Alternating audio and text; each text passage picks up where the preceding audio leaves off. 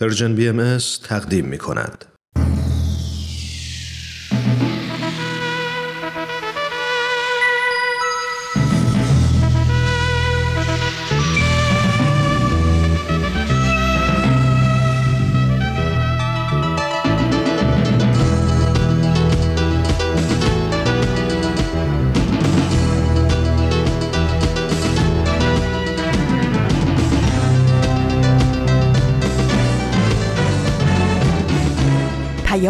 دوست. برنامه ای برای تفاهم و پیوند دلها.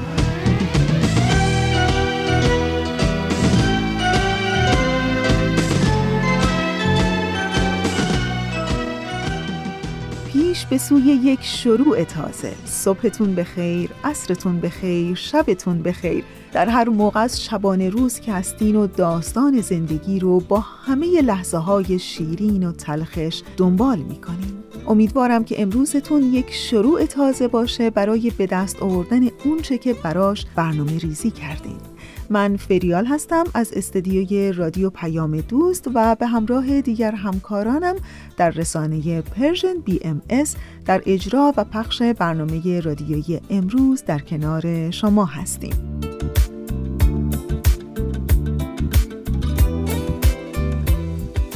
فصل گرم و دلچسب تابستون هم از راه رسید البته در نیمکره شمالی امروز اول تیر ماه از سال 1399 خورشیدیه که مطابق میشه با 21 ماه جوان 2020 میلادی.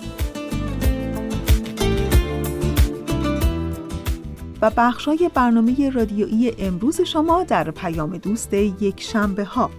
در بخش اول قسمت دیگری از مجموعه برنامه 100 پرسش 100 پاسخ را خواهیم داشت. و در ایستگاه دوم شنونده قسمت دیگری از مجموعه برنامه سر آشکار خواهید بود و در ایستگاه سوم قسمت سوم از مجموعه برنامه جدید هجرت رو برای شما خواهیم داشت. امیدوارم که از شنیدن این بخش ها لذت ببرید و دوست داشته باشید.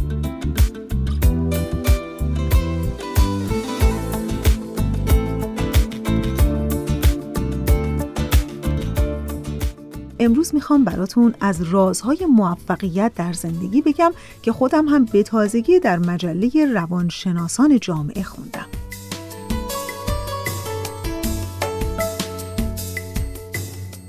گفته بود راز اول اینه که از کارهایی که ناچاری انجام میدیم سعی کنیم لذت ببریم. سخته ولی سعی خودمون رو بکنیم. نق زدن و قور زدن تنها ما رو خسته می‌کنه و نمی‌ذاره که کارمون رو درست انجام بدیم. راز دوم این بود که گفته بود سعی کنیم کارهامون رو از صمیم قلب انجام بدیم نه به صرف اینکه ناچاریم انجام بدیم. باید به کاری که انجام میدیم قلبا و ذهنا ایمان داشته باشیم چرا که یه جریان آب ضعیف تنها نیمی از باغچه رو می‌تونه آبیاری کنه.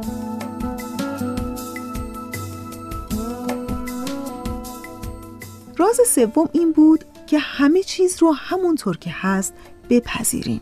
خواستن تنها چیزی رو تغییر نمیده. خواستن باد رو از وزیدن خودش باز نمیداره و یا برف رو به آب نبات تبدیل نمی‌کنه.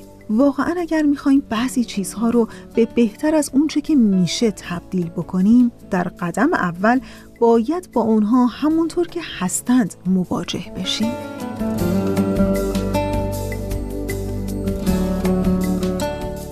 راز چهارم این بود. تمرین کنیم تا از درون شاد باشیم.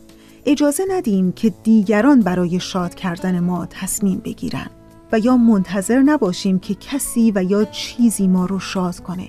هر روزمون رو با یه بهانه کوچک زندگی شروع بکنیم و قلبا شاد باشیم.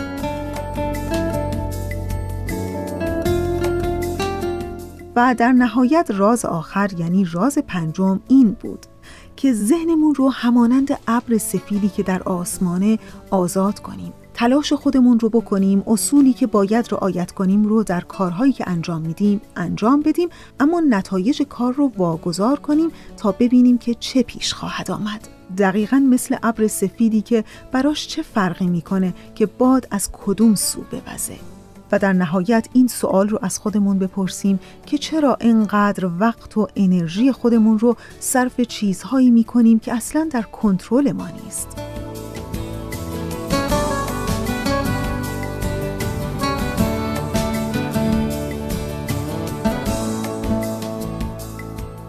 می‌خوام بگم شاید با همین چند تا راز کوچیک بشه روزگارمون به خصوص این روزگاری که از پس یک بیماری همگیر جهانی برمیاد و اغلب حال و هوای خوشی هم نیست عوض کنیم و زندگی رو از دریچه دیگه ای ببینیم.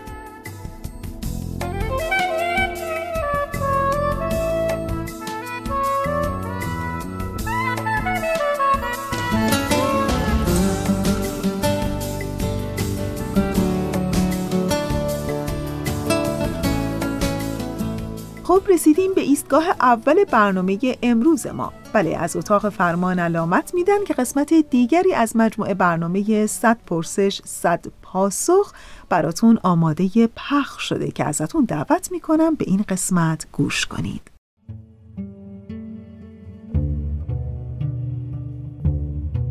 صد پرسش صد پاسخ.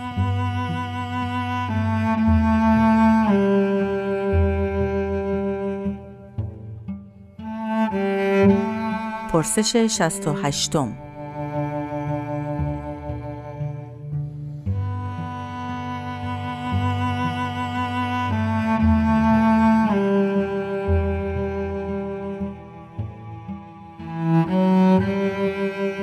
خیلی می‌خوانم که شما بهاییان را وابسته و جاسوس اسرائیل می‌دانند.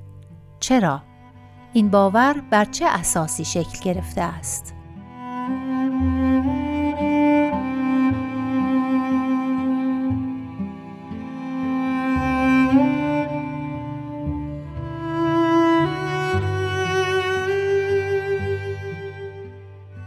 سهیل کمالی هستم. از من پرسشی شد در خصوص ریشه و اساس این باور که بهایان وابسته و جاسوس اسرائیل معرفی میشه دکتر محمد توکلی ترقی استاد بخش تاریخ و تمدن خاور میانه در دانشگاه تورنتو در بخشی از یک مقاله مفصل به بحث پیرامون پیدایش این توطعه ها علیه آین بهایی پرداختند خلاصه سخن ایشون اون هست که ردی نویسی بر دیانت بابی و بهایی رو میشه به دو دوره تقسیم کرد. یکی دوران تا پیش از دهه 1320 شمسی که ردیه هایی که بر اون نوشته می‌شد این دیانت رو با لحاظ کردن خواستگاه اون در شرایط دینی و جو سیاسی اقتصادی خود ایران در دوران قاجار وارسی می‌کرد. از سال 1320 به بعد که رساله به عنوان یادداشت‌های کینیاز دالگورکی منتشر شد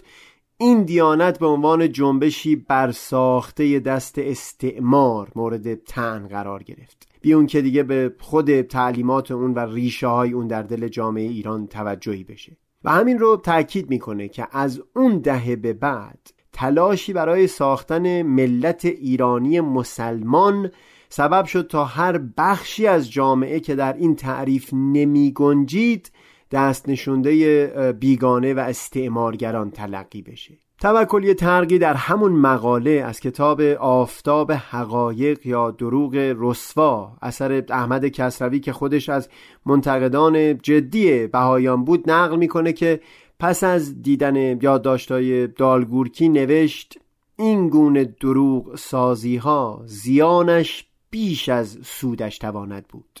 کسانی اگر می‌خواهند به کیش باب و بها ایراد گیرند راه ایراد دروغ سازی نیست. دو استاد برجسته دانشگاه تهران عباس اقبال آشتیانی و مجتبا مینوی هم به فاصله کوتاهی نظر خودشون رو درباره جعلی بودن یادداشت‌های کینیازدار گورکی با سایر ایرانیان در میون گذاشتن. اونطور که از سخنان دکتر توکلی ترقی هم برمیاد جریان ردیه ها بعد از 1320 چیز دیگری بود. واقعا قصد یک فرد از آغاز فقط این بود که یک چیزی پیدا بکنه بیرون از ایران و ایرانی تا بهایان رو به اون منصوب بکنه. از اول قصد و هدف یک تحقیق مشخص شده بود. بعد میومد دنبال قرینه میگشت در تاریخ این دیانت.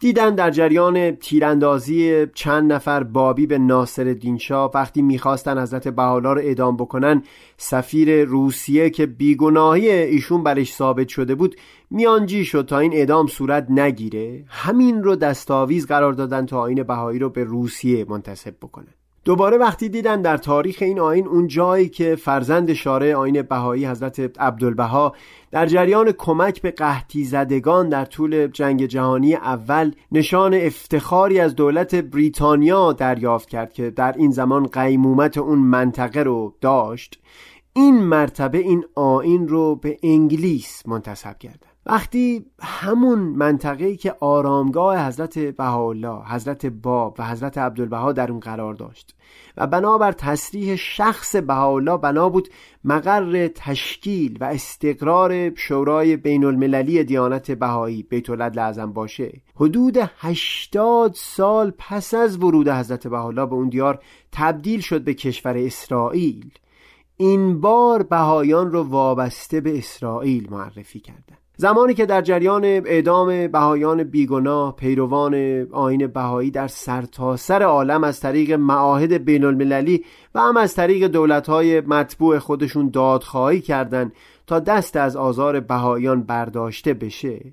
وقتی رؤسای جمهور کشور آمریکا هم از ایران خواستار لغو اون تبعیض و اعدام ها شدن باز بهایان رو به آمریکا منصوب کردند درباره اینکه مثلا اندونزی در سال 2014 یا دهها کشور دیگه دیانت بهایی رو به رسمیت شناخته باشن هرگز صحبتی نمیشه. اما در تاریخ این دیانت نشان الفت یا دوستی با کشورهای خاص جستجو میشه تا اون رو دستاویزی برای وابسته بودن به اون کشور قرار بده من می‌دونم در اینجا قدری احساساتی شدم اما حقیقتا همه حرفم همون توصیه حضرت بهاءالله است که اصحاب نار باش و اهل ریا مباش کافر باش و ماکر مباش. یا بیان حضرت عبدالبها که کفر گو و راست گو بهتر از آن است که کلمه ایمان بر زبان رانی و دروغ گویی.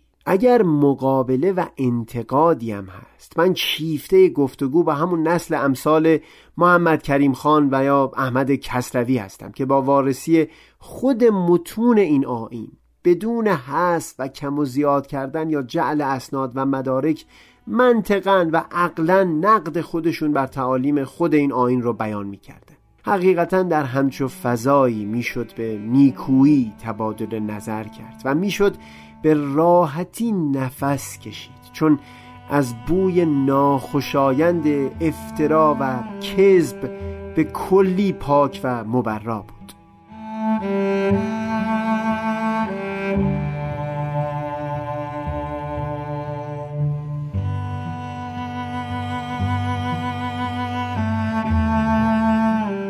و اما مجموعه برنامه سر آشکار بله در ایستگاه دوم برنامه امروز ما شما می‌تونید شنونده قسمت دیگری از این مجموعه برنامه باشید. ازتون دعوت می‌کنم به این قسمت گوش کنید.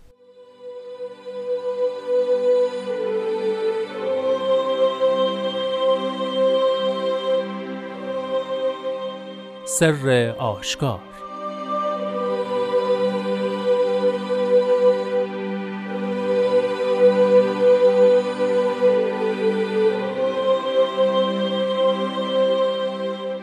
ای جهلای معروف به علم چرا در ظاهر دعوی شبانی کنید و در باطن زعب اقنام من شده اید؟ مثل شما مثل ستاره قبل از صبح است که در ظاهر دری و روشن است و در باطن سبب ازلال و حلاکت کاروانهای مدینه و دیار من است.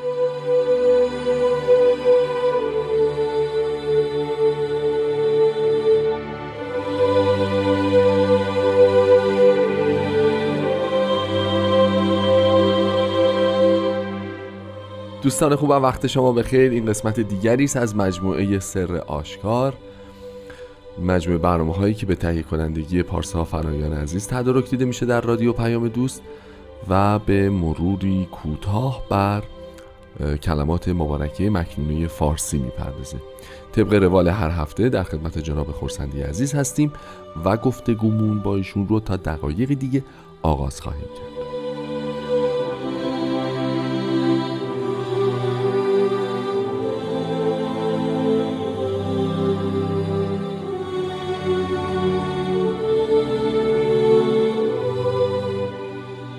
قربان درود بر شما. خوش اومدید به برنامه خودتون. خیلی متشکرم. خوشحالم که در خدمت شما و شنوندگان عزیز هستم. متشکرم. همونطور که شنیدیم با یک بند از کلمات مکنونه این هفته برنامه رو آغاز می‌کنیم که مطلع خیلی جالبی داره. این جهلای معروف به علم. مطلعی که دیگه تا پایان کلمات مکنونه تکرار هم نخواهد شد. اگه موافقین از همین عبارت شروع بکنیم. آلمانی که در دنیا وجود دارن ولی در واقع جاهلن اما معروفن به علم. چجوری ما باید اینها رو تشخیص بدیم؟ یعنی چه کسانی واقعا اون آلمانی که به ظاهر آلمان ولی در باطن جاهلن؟ با چه معیاری میشه سنجید؟ خب شاید یادمون باشه. که حضرت بهاءالله در ایران و حضرت عبدالبها در توضیح اون میفرمایند که اون علمی که مایه محبت، خضوع، خشوع، اتحاد و تشویق و ترغیب مردمان نباشه جهله. بله. و اون کسی که چنین علمی رو داره در اصل جاهلی هست که ادعای علم داره. بله. جهلای معروف به علم. به علم یعنی شناخته شده به علم و البته در خود آثار است بهاءالله خودشون در لوح سلطان ایران این قطعه کلمات مبارکه مکنه رو یاد میارند و میفرمایند که من قبلا این مطلب رو گفتم راجع به بله. جاهلای معروف به علم که دعوی شبانی می‌کنند و می‌فهمند که اینها علمای هر عصرند. بله. علمای هر عصرند که علمشان در اصل در این بود که مردمان را به خداوند هدایت بکنند و آنها را آماده ظهور مجدد بکنند. مثلا در دوران حضرت موسی اونها را آماده ظهور از مسیح بکنند و راجع به شرایط ظهور و اینها صحبت می‌کردند و معلوم شد که جز جهل و تشویق جهل و نشر جهل کار دیگری انجام ندادند چون وقتی که پیامبر ظاهر شد این هیچ کدام از اون شرایطی که گفته بودند و مقدماتی که ترتیب داده بودند نه باعث هدایت خودشون شد.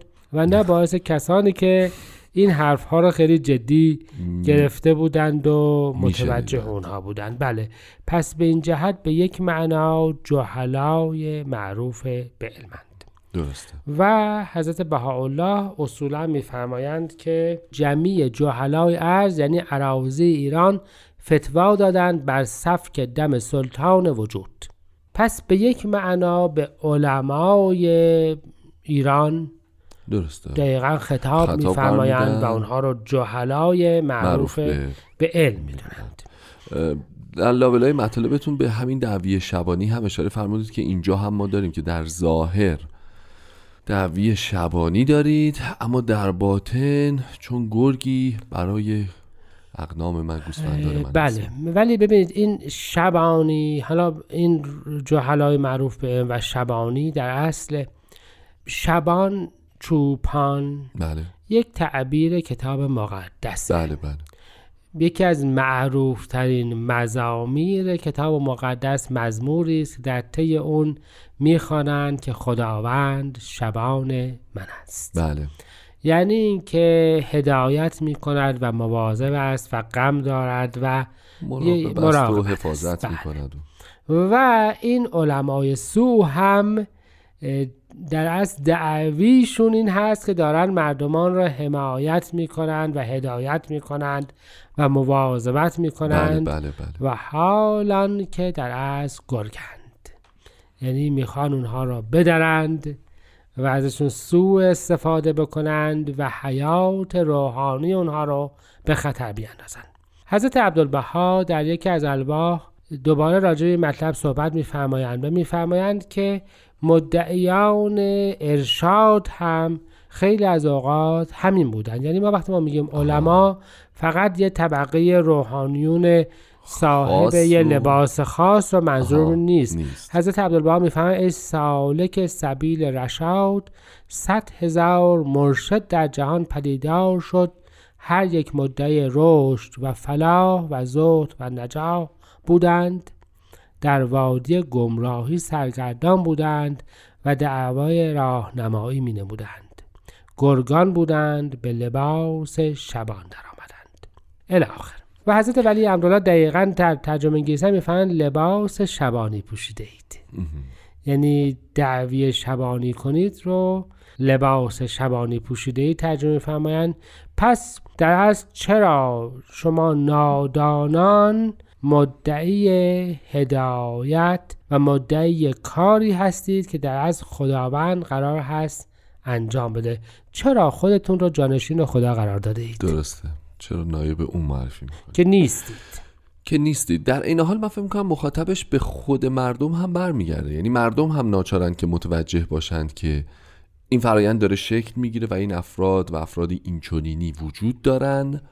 بله در این حال و در همون لوح سلطان می‌فهمند که مردم باید متوجه باشند افرادی که قول و عملشان با هم یکی, نیست بله. اینها لائق ادعای هدایت نیستند و دقیقا در همین مطلب توضیح می‌فهمند که مخاطب این قطعه کلمات مکنون نفوسی هستند بله. که قول و فعلشان با هم موافق نیست, نیست و این مقیاس و معیار بسیار مهمی است. شما فرمودید در بعد که چگونه تشخیص بدهیم؟ بله بله. و فکر می‌کنم که فاروق اعظمش قیاس محکمش این هست که افرادی که مدعی هدایتند باید قولشان و رفتارشان با هم مطابق باشه. بله بسیار.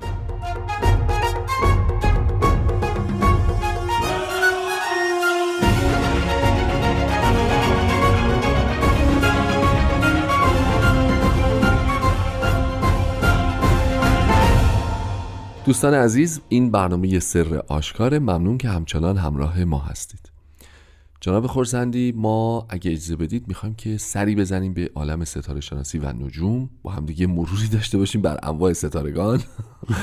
و ببینیم که ستاره قبل از صبح چه خصیصه ای داره و چرا ممکنه باعث گم شدن کاروان ها بشه و چرا می‌تونه غلط انداز بشه.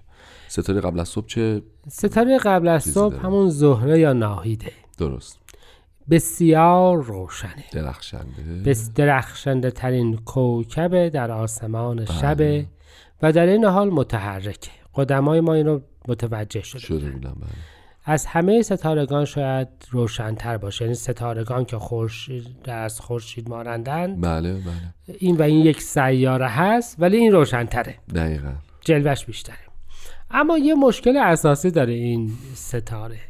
و این هستش که بعضی از اوقات بلا فاصله کمی قبل بعد از غروب آفتاب ظاهر میشه بله. و بعضی اوقات در آخر شب و نزدیک صبح, صبح.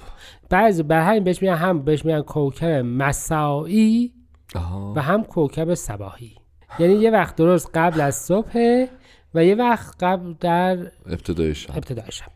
و توجه میفرمایید که گذشتگان ما در شب از جای ستارگان ساعت و مسیر رو تشخیص میدن بله بله. و این ستاره پرنور اگر قرار بود مرجع و ملاک جهتیابی و اینکه الان چه ساعتیه و بقیه ستاره کجا قرار گرفتن قرار بگیره در از مایه چی بود؟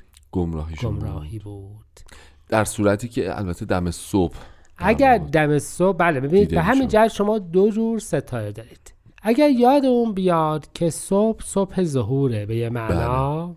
پس ستاره قبل از صبح هسته بالا می‌فهمن که علمای هر دیانت دیانت.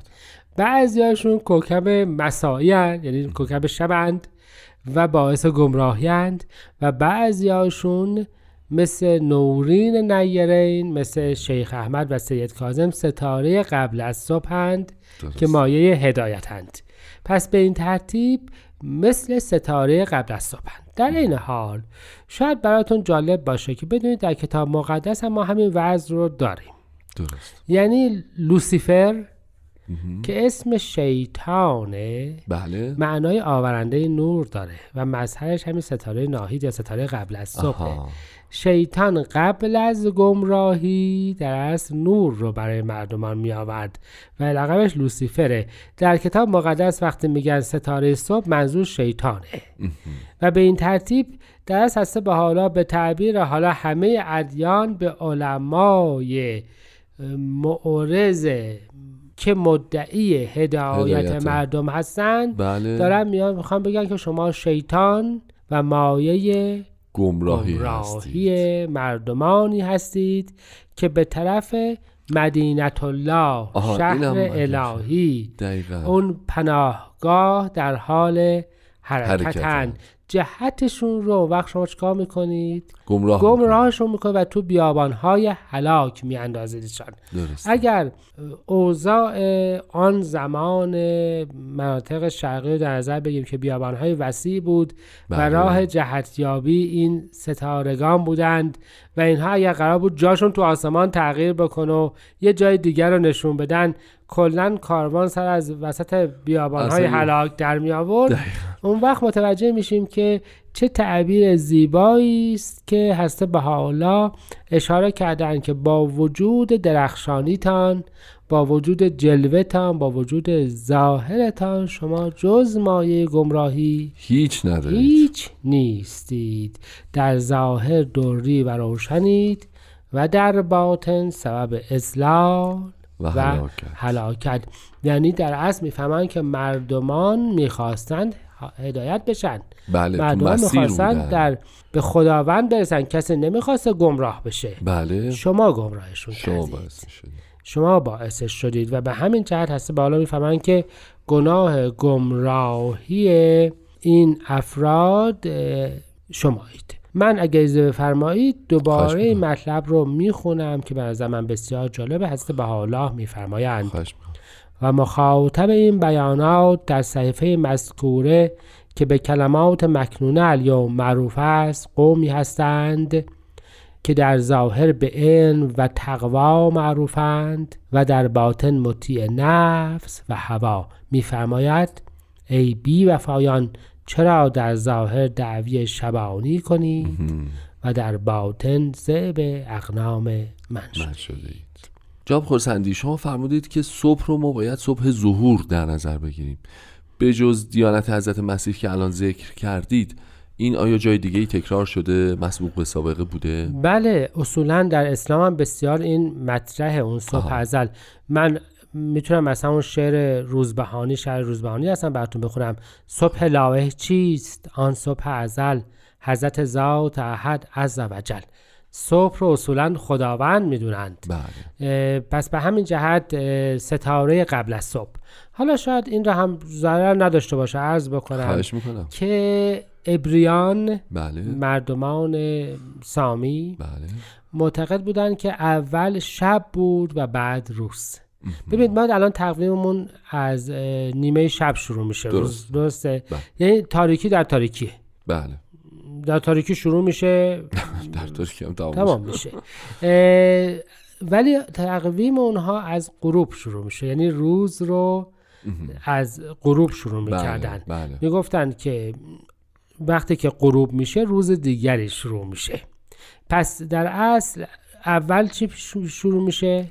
اول شب. اول شب و بعد. آفتاب میاد. تعبیر تورات این است. اگه یادتون باشه تورات میفرمود که شام بود و صبح بود و روز اول. یعنی در سفر پیدایش وقتی خلقت هست بحث اول. اول شبه. و ما حالت ظهور رو حالت این که اول تاریکی هست و بعد دیانت میاد رو کاملا حس می‌کنیم. فکر می‌کنم که ستاره قبل از صبح اشاره به این هم باشه که صبح در اصل ظهور جدیده و تاریکی قبل از اونه. ظلمت زلالت قبل از اونه. خیلی عالی. خیلی ممنون از توضیحاتتون خیلی ممنون از حضورتون مثل هر هفته. از شما هم تشکر می‌کنم شنوندگان خوب این برنامه و دعوت می‌کنم که در صورت تمایل با جستجو کردن عبارت سر آشکار در پادکست های فارسی برنامه ما رو هر زمان که تمایل داشتید پیدا بکنید و بر روی گوشی های تلفن همراه بشنوید. تا برنامه آینده از حضورتون خداحافظی می‌کنیم. خدا نگهدار.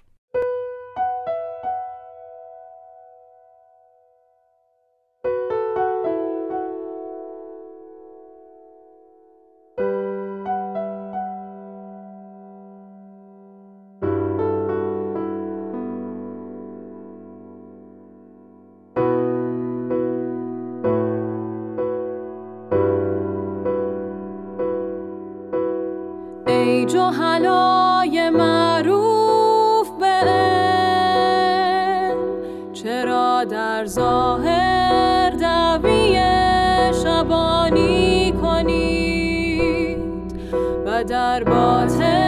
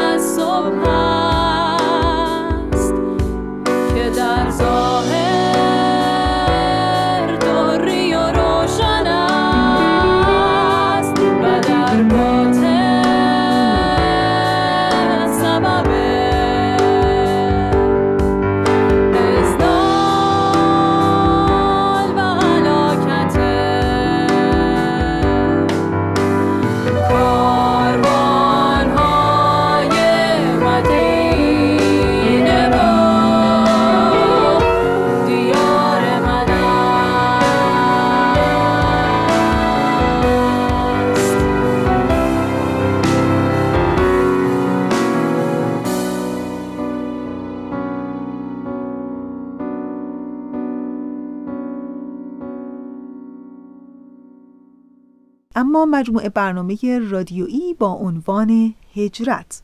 در این لحظه از برنامه قسمت سوم از این مجموعه برنامه براتون آماده پخش شده که ازتون دعوت می‌کنم به قسمت سوم از این مجموعه برنامه گوش کنید.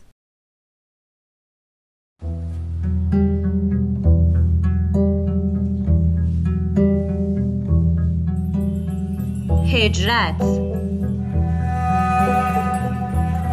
کاری از آزاده جاوید.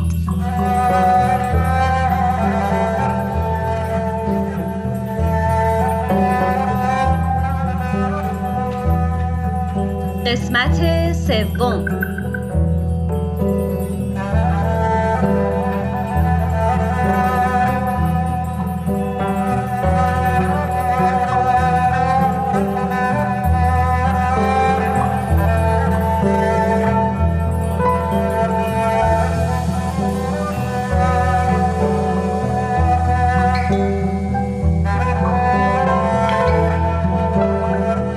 تدریج در قریه سرگلو آوازه درویشی که در بالای کوه به عزلت آمده پیچید. ایشان را درویش محمد ایرانی میخواندند. بنابراین بعضی از شیوخ و عرفای سلیمانیه تصمیم گرفتند که این درویش ایرانی را ملاقات کنند. اما سوال شما چطور شد که بزرگان و عالمان سلیمانیه با درویش محمد ایرانی حضرت بهاءالله آشنا شدند؟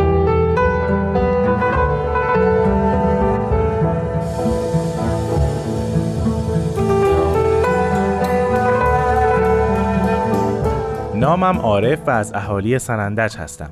آن زمان در سلیمانیه زندگی می کردم درویش محمد رو میشناختم. گاهی وسایلی برای تهیه غذا برای او می خریدم. در سلیمانیه شاگرد ابراهیم آقا نامی از اهالی سنندج بودم. خوشنویس بود و من که خیلی به خوشنوشتن علاقه داشتم می‌رفتم و از او مشق خط می‌گرفتم. یه روز منو صدا زد که عارف آقا دیگه اینجا نیا تو خط نویس نخواهی شد. خیلی ناراحت بودم. جوری که وقتی به درویش محمد رسیدم عقده دل باز شد و اشکم سرازیر. ایشان فرمود چرا گریه می‌کنی؟ گفتم از بخت بدم از اقبال نداشتم. خلاصه موضوع رو تعریف کردم. فرمود ناراحت نباش من به تو درس خط میدم. و یک سطر مشق خط برای من نوشتند. مدتی تمرین کردم.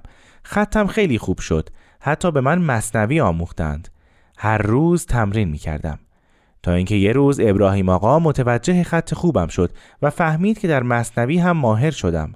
پرسید گفتم درویشی که در بالای کوهه برام سرمشق می نویسه ابراهیم آقا گفت خیر این سرمشق یک درویش نیست بلکه متعلق به شخص عظیم و شنیه او هم به اطلاع استادش آقا اسماعیل رهبر فرقه خالدیه رسوند.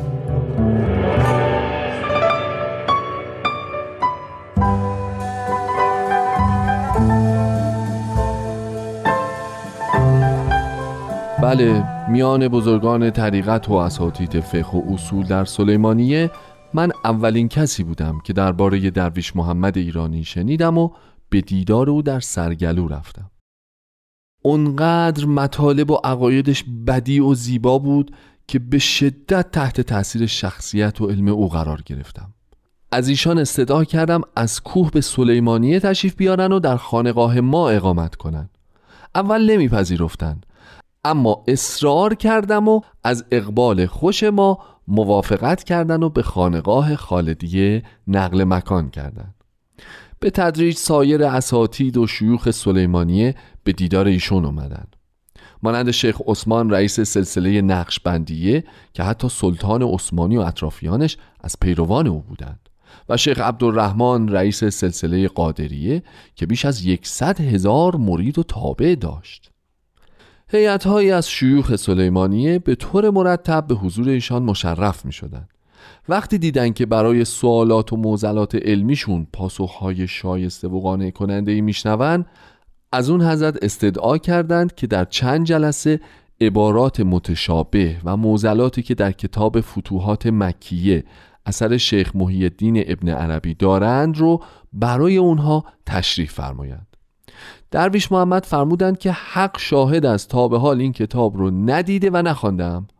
اما با توکل به تاییدات الهی انجام می دهیم هر روز یک نفر صفحه از کتاب را بخواند تا موزلات و مسائل آشکار شود. همینطور عمل کردند و حضرتش تمام موزلات رو یک به یک حل کردند و حتی بعضی از عقاید و نظرات نویسنده رو مورد نقد قرار دادند.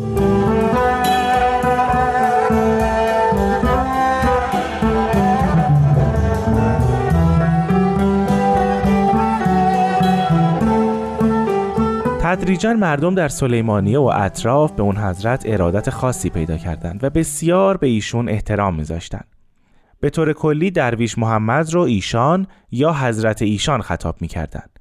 القاب دیگه ای هم در مورد ایشون به کار می بردن مثل رجال الغیب، قطب امکان، واجد کیمیا و واقف بر اسرار وجود و صاحب مقام مکاشفه و شهود. بعضی هم پا رو فراتر گذاشتن و مقام اون حضرت رو مقام انبیاء الهی و سفراء رحمانی می‌دونستن. خلاصه از کرد و عرب و عجم بگیر تا عارف و آمی و غنی و فقیر و پیر و جوون وقتی با ایشون آشنا می شدن در زمره مریدان و مخلصان اون حضرت قرار می گرفتن. احاطه حضرت ایشان درویش محمد ایرانی به علم و حکمت اونقدر در قلب و روح عرفا و مشایخ کردستان اثر کرد که تصمیم گرفتن از ایشان خواهش بزرگی مطرح کنند. ابن فارز قصیده ای دارد به نام تائیه کبرا عرفا و اساتید حکمت در سلیمانیه عقیده داشتند که هیچ کس قادر نیست منظومه ای به سبک و روش تاییه بنویسه بنابراین درخواست کردند که آن حضرت به این امر اقدام کنند که اگر انجام می‌شد قوی ترین دلیل بر وسعت علم و معنویت اون حضرت به حساب می اومد ایشان پذیرفتند و خیلی زود نزدیک به دو هزار بیت به همون ترتیب که خواسته شده بود به شکل منظوم نوشتند. این اشعار اونقدر در قلوب و ارواح مخاطبین مؤثر و نافذ بود که همه اعتراف کردند که هر بیت اون حاوی قوت و قدرت و در عین حال لطافت و جذابیتی بود که نظیرش در هیچ کدوم از دو قصیده ابن فارس دیده نمی‌شد. حیرت انگیز اون بود که این واقع در میان جمع عرفا و شیوخ اتفاق افتاد و همگان رو در بهد و شگفتی فرو برد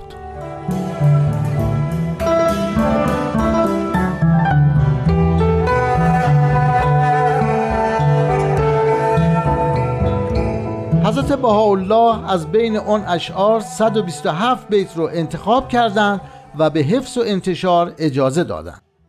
بقیه بیوت اون اشعار رو ورای ادراک نفوس و برتر از نیاز زمان تشخیص دادن نام این اثر حیرت انگیز قصیده عز ورقایی است. حیرت و شگفتی مشایخ و عرفا از سرعت عمل حضرت الله بود. ابن فارس قصیده تائیه کبرا رو در 761 بیت و قصیده تائیه صغرا رو در 103 بیت سرود. آن هم طی سی سال سیاحت روحانی. اما در مدتی کوتاه حضرتش دو هزار بیت با قوت و قدرت کلام سرودند در مدتی بسیار کوتاه با مزامینی بسیار عالیتر و محکمتر و متینتر از اشعار ابن فارس. چرا فقط 127 بیت؟ نمی‌دانیم. اما حدس می‌زنیم طی 2000 بیت بیش از حد لزوم درباره مقام و ظهور حضرتشون انشا فرموده بودند و از اونجا که مایل نبودن شناخته بشن فقط به ضبط 127 بیت اجازه فرمودند.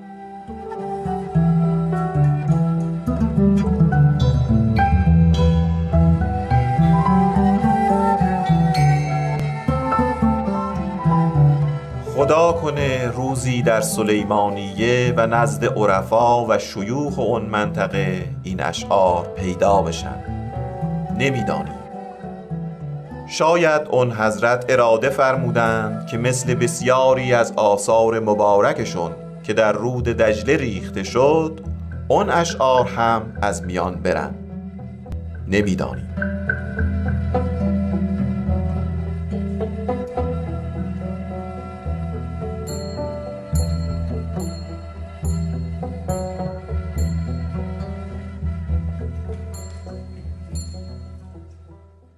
در این روزهایی که از پس یه آشوب مهلک جهانی میاییم و همچنان هم با این بیماری همگیر جهانی باید دست و پنجه نرم کنیم شاهدیم که هر یک از ملتها و دولت مردان برای معنادار کردن زندگی مشغول ساختن و پرداختن ارزشها و اصول تازه‌ای هستند. ولی می‌دونین با خودم فکر می‌کنم که چه خوب خواهد بود که هر کدوم از ما در هر کجایی که در این دهکده جهانی این روزگار پر دلهوره رو تجربه می‌کنیم بیایم و منتظر هیچ اقتصاددان و جامعه شناس و یا نمی‌دونم صاحب نظری نباشیم. بیایم مسئولیت ارزش ها و اصولمون در زندگی رو به عهده بگیریم و به قول دوستی تا می‌تونیم خودمون رو در مسیر نگه داریم که عرستوی بزرگ فیلسوف به نام یونانی گفته راه از مقصد دلپذیرتر است. درسته ظاهرا باید راه افتاد و اشتباه کرد و